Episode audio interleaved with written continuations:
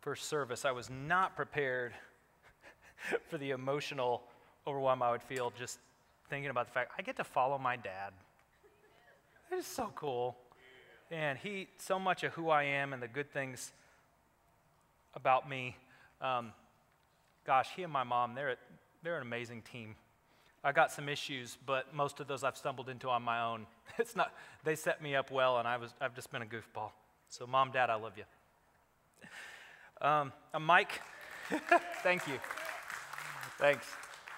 Um, I'm Mike. I'm one of the pastors here, and I, God impressed on me today before I said anything, dove into the Bible. Um, you probably heard there was a tragedy that happened in the town of Uvalde, Texas, on Tuesday, May 24th.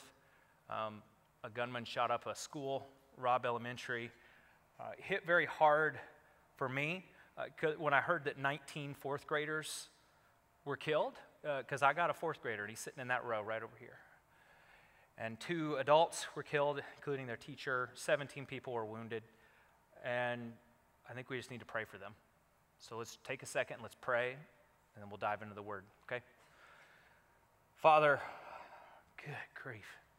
We watch tragedies happen like that, and it rips our hearts out. It seems, Lord, as if the more details that come to light, is just more gut wrenching. Just one more reminder that um, your kingdom is now, but not yet. Our world is broken. Thank you for being faithful in the aftermath of this, Jesus. And we lift up to you every family impacted by this, all the classmates, all the teachers, and all the school employees. Father, for that community of Uvalde, for other schools across our nation God, I don't know exactly what the answer is. We know the answer is you and your goodness and your truth. But God, practically, I don't know how that comes to bear here. I know it's a contentious conversation that's already playing out and it's going to keep being that way. I ask that you would pour out your wisdom as we grapple with that. We ask for your justice.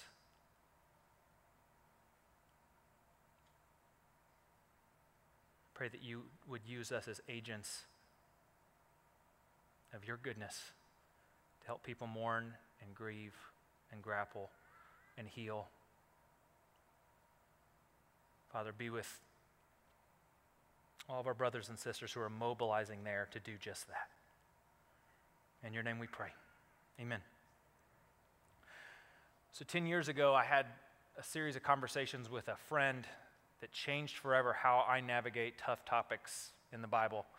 This friend had followed Jesus a very long time, got into his 20s, had a lot of challenges he hit, and he walked away from his faith. And I was confused. How could someone so devoted to Jesus just peace out and walk?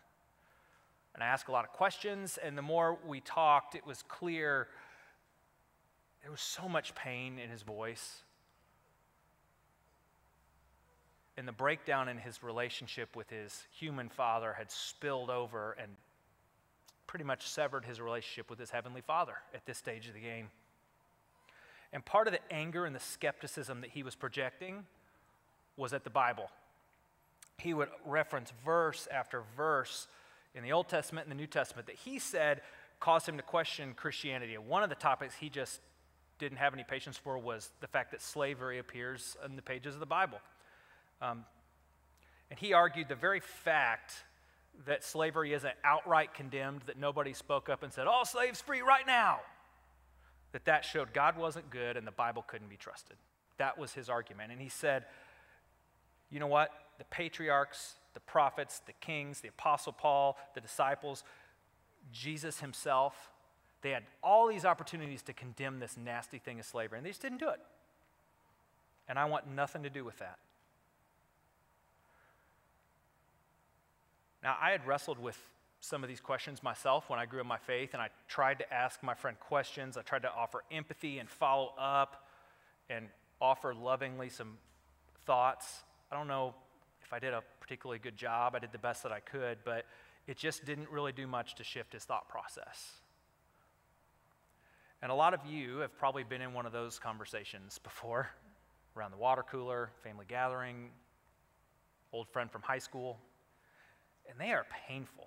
I mean, watching people hurt is awful, but also knowing just that a lot of these problems like slavery continue to play out in our world, it can be overwhelming. But over this past decade, I've had a lot of these convos. I've failed and fallen on my face in some of them, which has helped me learn. Sometimes God has opened doors and I've seen Him bring fruit from these conversations. And I can say confidently that, you know what? I figured out how to show that the Old Testament and the New Testament lay the foundation that freed people from the evil practice of slavery that existed in biblical times. And so today we're going to wrestle with this. And here's some of the questions we're going to wrestle with. We're, first, what do we need to know about slavery in the ancient world and that the Bible records? Why does Paul, in chapter 6 of Ephesians, the last couple weeks, we talked about how, okay, he talks to wives and husbands, he talks to kids and parents. Now he's going to talk to slaves and masters. Why does he have to do that? And the last thing is this when Paul gives these instructions, what does it mean for us in our 21st century Western world that we live in?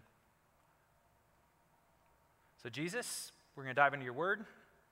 Holy Spirit, be in this space, pave the way, open our minds, soften our hearts. I ask that we would be different people when we walk out of here I pray you would show us what you want to show us, change us how you want to change us, and mobilize us out into Shelby County however you want to do that, Lord. In your name we pray. Amen. All right, so if you would flip to Ephesians 6, starting with verse 5, I'm going to be in the CSB today. You can have your hard copy open, you can watch on the screen. If you want to go to insidesc.org, especially if you're online, tablet, phone, laptop, you can go to there and then click Take Sermon Notes. We'll have all of that laid out for you right in there. To recap this series, our series Extraordinary talks about the fact that what God did in the past and what He continues to do in the future, it is extraordinary stuff. It's incredible. Now, just to remind us where the book of Ephesians was written to, the city of Ephesus, it was a real place, and you can find it on a map. Here is the map, right? Western coast of modern day Turkey. There it is, red dot, Ephesus. It was a prominent city. A lot of stuff happened there. And the background of Ephesus, we'll show you this slide from the Bible Project. I loved this. So, in Acts 19, on one of his missionary journeys, Paul had come to town. There was a lot of excitement happened, especially some of it in that amphitheater represented there. And he had spread the gospel, and they started a church. And he went on his way. But years later, he's sitting in jail, and he's writing this letter back to the church, talking to them about how they can navigate their situation. And this is how we can think about and summarize what the whole purpose of Ephesians is, and that is this. We'll put up this next slide. Paul summarizes the gospel story, the good news of Jesus, and how that gospel story reshapes every part of our story, every single part of it. And that doesn't just include on a big picture level, that includes like the micro level, like in the household. Because let's jump to this next one here. That's what Paul's been speaking to. He says, Hey, so this doesn't just impact the whole world. Part of that is it comes into the home where you spend most of your time and the relationships where you have most of your influence. And so he said, you need to show love and respect, and you need to do it like Jesus loved his church. And that goes for husbands and wives, that goes for children and parents, and today it's going to go for slaves and masters. I'll give you a heads up, parents. Uh, I'm going to talk very uh, tastefully about this. Slavery is a gritty topic no matter how you slice it. So when you go home, I, I don't think you have to pull your kids out if you have young kids with you. Um, however, I would say just be prepared for some questions at lunch that might be a little heavier hitting than some other weeks. All right? For some of you as adults, you may go, man, it's heavy hitting for me. And sometimes that happens. Grappling with the Bible, it takes some heavy lifting sometimes. So just be ready. And to help us do that heavy lifting, we basically have to know what was slavery like in first century Ephesus? Because if we know that, then we can understand the context behind what Paul writes and we can know why he writes, what it means. We need to do that. And to help us, I'm going to bring in some insights from this book called How Not to Read Your Bible by a pastor named Dan Kimball that I have crazy respect for. And As we go along, we'll intersperse some of these observations into the text. I don't know if I've ever, before first service today, navigated a message like this, so it'll be a little bit of an adventure. But again, you cover tough topics, sometimes it's going to look a little different. Okay? So let's dive into verse 5. Here we go. Paul writes Slaves, obey your human masters with fear and trembling in the sincerity of your heart as you would Christ. You may remember a few weeks back, Brad was in chapter 5, and in Ephesians 5:21 it said, "Submit to one another out of reverence for Christ." And then Paul just starts saying, "You do that by doing this and this and this and this and this." And he's kind of come down the line and like we said, he's addressed spouses, he's addressed parents and kids. Now it's time for slaves and masters because slaves were a huge part of households in this ancient world. Their families lived with the master's families, the kids grew up together, they were educated together, and Paul is saying right out the gate hey, listen, slaves, masters, you all inherit the same thing. In Jesus' eyes, you all inherit eternal life if you follow him. And some masters, they were good and kind, some weren't that way. But if you're part of the church, Paul has an instruction for you. He says, Hey, I've got this new vision. You're going to love seeing what these new relationships look like now that Jesus defeated death and he's turned that gospel story loose into our story, it's going to be amazing. Slavery was a huge part of the world in Paul's day. It's estimated 30% or more of the population were slaves, or another word they used were bondservants in that time. And here's Paul. He's this member of this little bitty minority movement of a bunch of Jewish people and a few Gentiles cobbling together. Uh, we call it the church now. They called it the way back then. Paul doesn't have a whole lot of ins- influence outside of his little circle. But here he is. He's writing these letters to people he had established relationships with, saying, I know you're in these rough situations, but let me tell you how you can live in a broken world. Let me tell you how you can do that. And he spoke to the masters and the slaves, but did you catch who he addresses first in verse 5? Who's he speak first to? He talks to the slaves. Nobody in that day addressed a slave directly or mentioned him first, but Paul does. Right out the gate, he says, You got dignity, you're a real person, and I got to let you know that, even though nobody else probably would. And he says to these slaves, I want you to honor your masters, submit to them, show the love and respect that Jesus did for his church. Because in Christ, masters and slaves are sisters and brothers. That's how this works now. This is a different world. And Paul says, as long as culture is set up this way and we don't have a lot of power to change things, we're going to look to the Master in heaven who does have the power to change it and trust that he can help us obey our earthly masters as he's overturning things and continuing to turn this gospel story loose and transform the world. There's this movie that released in 2000 and it's called The Patriot. Some of you saw it, starred Mel Gibson. A lot of people said it was the second coming of Braveheart. Braveheart meets the Revolutionary War. It's a compelling film, very entertaining watch. And in it, uh, they're raising up a militia to fight the British, and there's this character named Occam, who is a slave. And his master, I believe, had already fought before in some of the other conflicts, so he sends Occam to fight in his place. Occam doesn't really seem to be the biggest fan of that, but he joins the militia, faces a lot of dicey combos, uh, some racism and stuff. But by the end of the story, they're getting ready to face this big battle. And one of the other soldiers, a white man who he's had friction with, is talking to him and looks at him and says, You know, you're free right now. You've put in your time. You can walk. Why are you here? And Occam basically says, Oh, I'm here on my own accord.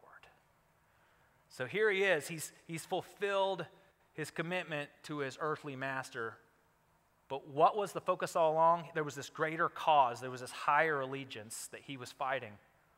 It's an incredible illustration of what Paul's talking about. So let's park just a second. What does the Bible tell us about slavery? Some of these things will be a little more obvious than others. Some of them might really make you think. First thing is this slavery is evil, and the Bible says that it's evil. If you took another person against their will and you forced them to become the property of another person, that was wicked, that was awful, not okay. But when sin entered the world, slavery is one of the ways that we went way off track from God's plan. And it can be tough because people love to cherry pick and throw out all these verses in the Bible that if you don't have the context, it's very confusing. Check this out Exodus 21. He said, uh, when you buy a Hebrew slave, he's to serve for six years. And then in the seventh, he's to leave as a free man without paying anything. It's like, well, I'm, I'm glad he can live as a, leave as a free man, but why did he have to serve those six years? Like, what, what's happening? Or this one, when a man sells his daughter as a concubine, she's not to leave as the male slaves do. It's like, whoa, people are selling their kids. What is going on? And the New Testament has similar verses. I mean, check out these. Uh, slaves, we just read this one. Obey your human masters with fear and trembling and sincerity of your heart as you would Christ. Or in the letter to Titus, Slaves are to submit to their masters in everything and to be well pleasing, not talking back. Man, at face value, we kind of read that and it's like, why are these in here? But brings us to our second thing about slavery. Not only is it evil, but these verses appear because, number two, God gave regulations to an existing condition that people created. Chew on that just a second. God gave regulations to an existing condition that people in their broken state created. When you look at the other verses around it, you realize, oh, yeah, that is the case. So let's go back to Exodus 21 6. Whoever kidnaps a person must be put to death, whether he sells them or the person is found in his possession. Okay, that's saying slavery is bad, slavery is evil. Or here we go, 1 Timothy Another letter Paul wrote says, We know the law, it's not meant for a righteous person. Who's it meant for? For the lawless, the rebellious, the ungodly, the sinful. Go on down the list a little bit. For slave traders, there it is, liars, perjurers, and whatever else is contrary to the sound teaching. The assumption that the Old Testament makes and the assumption that the New Testament makes, it is consistent all the way across. That is that slave trading is evil, and it is condemned. It's not okay, and especially for the people of God. Never was part of the original plan.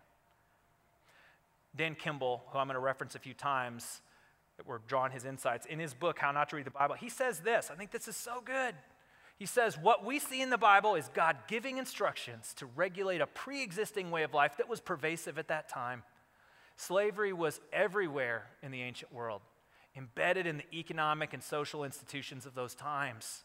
But this is the key catch this God did not affirm or endorse slavery, but He worked within the cultural framework of that time to begin a longer process of transformation that would lead to moving people out of slavery in any and every form. You catch that? He didn't affirm, he didn't affirm it, God didn't endorse it. No. He worked with the way things were to move people away from slavery over time because he's good like that, because he loves us like that, and he uses us to do that. Crucial. But Paul has more to say to the slaves. Check out verse 6. He says, Slaves, don't work only while you're being watched as people pleasers, but as slaves of Christ, doing God's will from your heart. Serve with a good attitude as to the Lord and not to people, knowing that whatever good each one does, slave or free, he'll receive this back from the Lord. It was super intent, it was super tempting for slaves to just give this false, imp- false impression of their work ethic. You could fake it and make it and get some rewards from that. But Paul says, no, no, no. Remember the real reward. You're an heir of Jesus. You get the eternal life, and it starts now and it's going to keep going. He says, selfless service is never in vain when you do it for God, for the real, true, highest master. It's never in vain. Some of these household slaves, they had a chance to be free, others maybe didn't. They would never earn that. But Paul says it doesn't matter. There's a reward waiting for you that's better and longer lasting than anything that your earthly master could give to you. This slaveholding class, all these masters, they had a lot of stereotypes they believed about slaves. They thought they were super lazy a lot of the time, and especially if you didn't keep an eye on them when no one was looking, oh, they were going to be lazy and slack. And Paul, in that situation, says, Slaves, work hard we have this new hope and this new motive for what you're working because God's not going to forget what you do for Him. And, and that's true for us. You know, at one point, Paul says he's a slave for Christ, he's the ultimate master. Well, so are we if we follow Jesus. God doesn't forget the things we do for Him, the things that are hard, grueling, the things that cost us. And one day we're going to hear, well done good and faithful servant if we stay faithful to Jesus till the end. Doesn't matter if you're a slave or if you're free. Jesus will reward you. God, He doesn't have time for favoritism. He loves all His kids. That's how He works. It is so neat to look at the history of the church and how it grew and spread all over the world. One of my favorite historians is this guy named Justo Gonzalez. And he shares this really neat little tidbit in one of his history books that I got to read for school. And he said one of the shocking things about the early spread of Christianity in the first few centuries AD or CE is the fact that there's not a whole lot said after the Bible of missionaries going from place to place to place like the Apostle Paul did in the New Testament or Barnabas. It becomes clear pretty quick when you read these ancient accounts that what spread the gospel in those centuries, it wasn't the full time missionaries. What slung the gospel into each corner of the world that had never heard it was when all of these people, like merchants, like exiles that were condemned to work in the mines, or slaves going and doing the bidding of their masters, when they went all over the world, they took their faith with them. They took that gospel story and they shared it. And they passed it along, and they passed it along. How awesome is it that they worked hard and obeyed these missions, whatever they were doing for the human masters? And along the way, they said, okay, great. We're going to ask God to use that I'm out here anyway. Great chance to get this story advanced. I couldn't have done that if they just had me staying at home. You talk about keeping your ultimate purpose in view and God just unleashing. Incredible testimony. There's a couple more things we need to remember about slavery. Like I said, we're just kind of throwing these in here. And this is number three slavery in our culture, it is not the same as it was in the Bible. Like it doesn't look the same at all. As slaves in the Bible, they were more like bond servants. We said that. In ancient Israel, super common that you might sell yourself into slavery because you had a debt to pay or you didn't want to starve. You wanted to escape poverty and you knew you could live in a master's household and be provided for. In the first century, slavery was so common that, yeah, we said 30% of the population were slaves. And it wasn't divided among ethnic lines. You had Greek and Roman people, and they had slaves, and you could have slaves that were the same ethnicity as you. It wasn't drawn along race based lines. So, slavery today is not exactly the same as in the Bible, though there are some similarities. But this number four, it might not seem like it at face value when you first start reading, but the Bible brought some really positive changes to ancient slavery. It was a horrible institution that humans established, not God. Like we said, He didn't endorse this. But he gives these regulations to say, hey, this is going to limit the evil that's being done. In these verses, they offered guidance, but the guidance always was meant to improve things. There were two other verses just in that Exodus 21 that we read. One of them said, if you kill a slave, you're going to face punishment for it. You do not kill your slaves. Do not do that. Another one said, if your slave ends up getting injured permanently, you got to set him free. No questions asked. You got to set that person free. It's limiting the pain, bringing it down. Now, there's one more verse that Paul mentions in verse 9, but he doesn't address it to the slaves. This one goes another direction. He says, And masters, treat your slaves the same way, without threatening them, because you know that both their master and yours is in heaven. And there's no favoritism with him. Can you imagine looking at these slave masters reading this letter? someone's up there reading it publicly, they say, hey, you make sure that you do for your slaves what your slaves are doing for you. That was wacky stuff. It was unbelievable. That, that just didn't happen. Paul's sitting there in his prison cell penning what they need to hear. Very few writers in the ancient world would say that slaves were spiritual equals to their masters, but Paul says that. I mean, these masters in Paul's day, they had the power of life and death over their slaves. They could beat them, they could imprison them, they could sell them to another master who put them into harsher servitude and worse conditions. They even threatened to separate kids and parents. Paul says, Whoa, whoa, whoa. Remember, masters, you've got one true duty, one responsibility you got to keep in mind. That is, whoever it is that submits to you, whoever is under you, you're responsible for doing good and bringing about great things for them. Masters, not, you shouldn't flex your power to take advantage of them. That's not how this works. Don't threaten the people. He told them, You got to treat them kindly. And you know why? Because they sit under a master too. And you know what? That master is the same master you serve. The ancient world, the Greco Roman world, it was, they used the term stratified. There were all these different layers. There was this social hierarchy. Usually slaves were at the very bottom, and the masters were more up towards the top. And Paul says, hang on a second. When you factor in the spiritual world, it's not stratified quite like that. Not when it comes to human beings, anyway. There's two rungs there's God the Master and human beings. You are on the same playing field. God created every human being to submit to Him, period. That's how it's supposed to work. In some of the ways, when we read this, in some ways, these commands, they sound pretty standard, kind of tame. Masters, treat your slaves the same way. Okay. Don't threaten them. Got it. You know their master and yours is in heaven. Yes, he is. There's no favoritism. Yeah, I, I know that. But man, Paul, he's, he's Captain Subversive when he writes this. He's a bad, bad man in a good, good way. Because he's just undercutting slavery, he's chipping away at the foundations. Because what does he do? He, well, he addressed the marginalized group first. He talked to the slaves before he talked to the masters. He told the slaves, You have a choice in this. Make the God honoring choice. You have ethical volition. Seize it.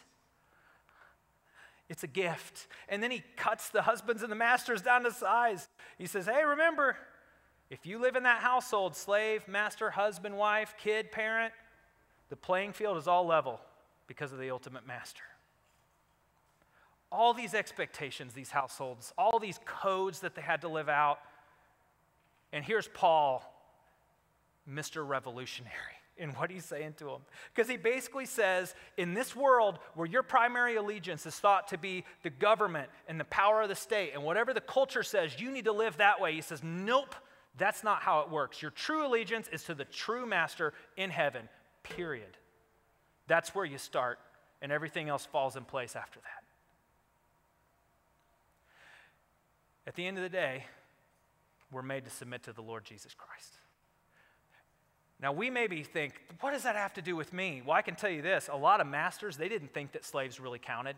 People in those upper levels, they didn't think that the slaves down below meant much at all. And we think that way in our brokenness too sometimes. There's a group of people we think they don't count. So ask yourself who are the people you think don't count that are actually on a level playing field with you? That brings us to point five, and that's the, in the New Testament that we're reading today.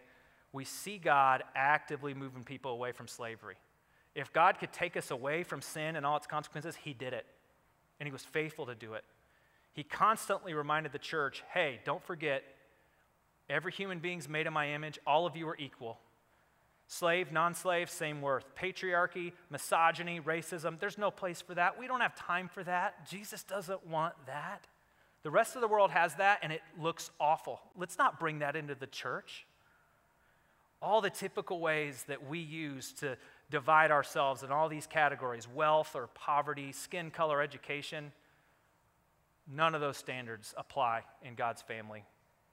We are all together, we are brothers and sisters. Dan Kimball points out that God sought to change how we see each other as human beings final point along that line is this it was wrong to use the Bible to justify slavery in, in the Americas.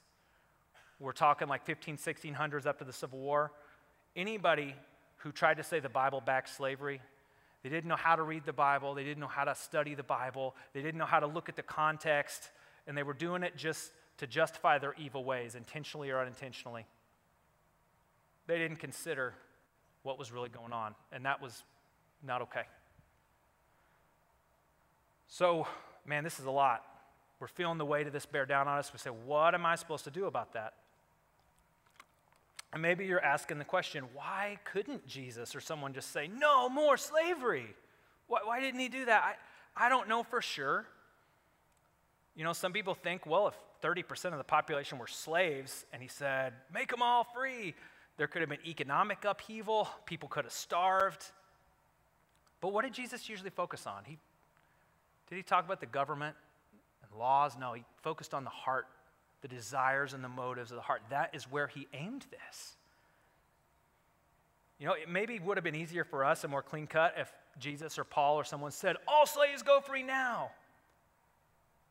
Paul usually said, No, slaves, let me help you deal with this. Let me help you face this. Even when slaves led rebellions and revolts, they usually didn't think, We're going to overthrow the whole system. No. They were trying to free one specific group, and sometimes those revolts got smashed by the Roman government hard. It could get ugly. But one of my favorite professors, Craig Keener, he says, you know what? The way Paul deals with this issue, it doesn't leave any doubt that if you got him across the table from you over a cup of coffee and said, Paul, should slavery be a thing? Should abolition happen? Paul'd say, Of course. P- people are equals created in the image of God. Slavery should not exist, it needs to come down. The Bible lays the foundation for people to be freed from this evil practice. It occurred over time, slowly through the heart.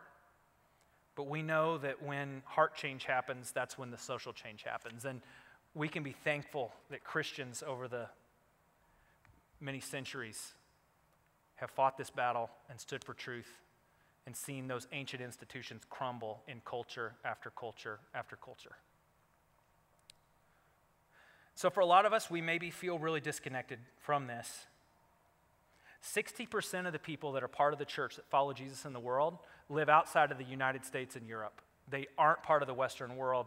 And unfortunately, those brothers and sisters of ours, they live in places, in countries, and cultures where there are all these hierarchies and all these difficult social situations that they look a lot more like Bible times than they do modern times in the good old US of A. It looks way, way different. And we need to pray for those people. Because in a lot of those countries, that's where the church is exploding, way more than here. We need to be lifting them up. So here's some ideas of what you can do to respond to what we've done today. I encourage you, follow and support some of these organizations that fight modern day slavery. I'll give you an example. International Justice Mission, IJM, they do incredible stuff. it's amazing. They're shining a light on modern day slavery. It's estimated there's 40 million slaves modern day. You know, we may think, well, where's that in our world? Well, human trafficking is a place this happens a lot. That's a big deal up in Indy. It can happen in local outlying areas like our town happens in all these cultures. And I tell you what, if you follow these organizations, see their stats, and hear the stories of the work they're doing on so many fronts all over the world, it changes your perspective and it'll grow how you pray. It'll change how you come to the feet of Jesus. So follow them, consider that. And then here's another thing this hits really local. Ask God to open the door to have convos about these tough topics like slavery. I'm telling you, these are chances we have to throw some seeds and sow them, those seeds of the good news of Jesus, the gospel, it's a chance to help people think clearly in a world that doesn't do that very well. It's a chance to ask them questions first, and then when you bring your thoughts, to do it kind of lovingly, kindly, intentionally. And you know what? You may say, I don't know how to do that, Mike. Ask for, ask for my help. Ask for Brad's help. Ask for our staff's help. We'll help equip you. We'll help you go down that road. Because I tell you what, if you want to make disciples in a town that is 87% not part of a church, that are either unchurched or dechurched, and you want to bring some hope and healing, embrace these tough combos. Tell God, throw open the doors. I will go there. It'll cost you, it'll be awkward, but following Jesus costs you. That's an inherent part of being a disciple. And if it's going to cost you, make it count. Make it count. You're going to talk to people. Ask God to just use that. Here's the last thing ask yourself, no matter where you are as you sit here, am I living as if Jesus is my master? Or have I bought into this lie that I'm my own master? Because we were not created to live that way. That'll, mm, that'll run you off track really quick. I've been there, I've done that. And as backward as it sounds, there is so much freedom and so much joy in submitting to a master like Jesus and embracing him, serving him, being a slave for him. There's no better way. You know, don't live as if you owe some sort of debt that you're trying to pay off because Jesus paid that debt. You don't have to do that. My sister Melissa mentioned that after first service. I went, Yes, preach that. Choose to live free, choose to serve the good master, and see what God does. You know, I encourage you, pray about that. Follow these organizations. Be ready for doors to open for convos and be honest with yourself. Am I living as if Jesus is my master? And if not, what needs to change? Jesus, we're here as your kids. We've tackled this topic. Even when it's dicey, we've tried to be faithful to it. And I ask, would you work in us? Hearts, minds, hands, the way we go out and live.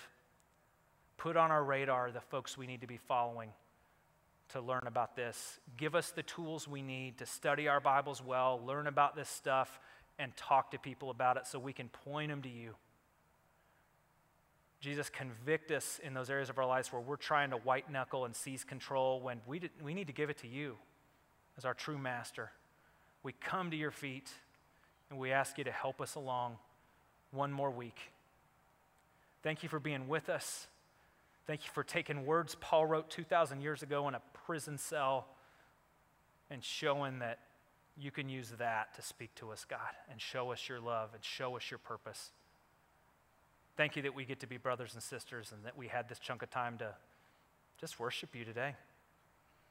In your name we pray. Amen. Y'all, thank you for riding that roller coaster.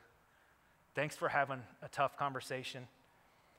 I hope this week goes well. And as you get ready to st- help stack a chair, just want to remind you, men, we're going to have so much fun eating steak and checking out this film from Tony Evans. Get signed up. You can do it at the table out there, or you can do it using that QR code.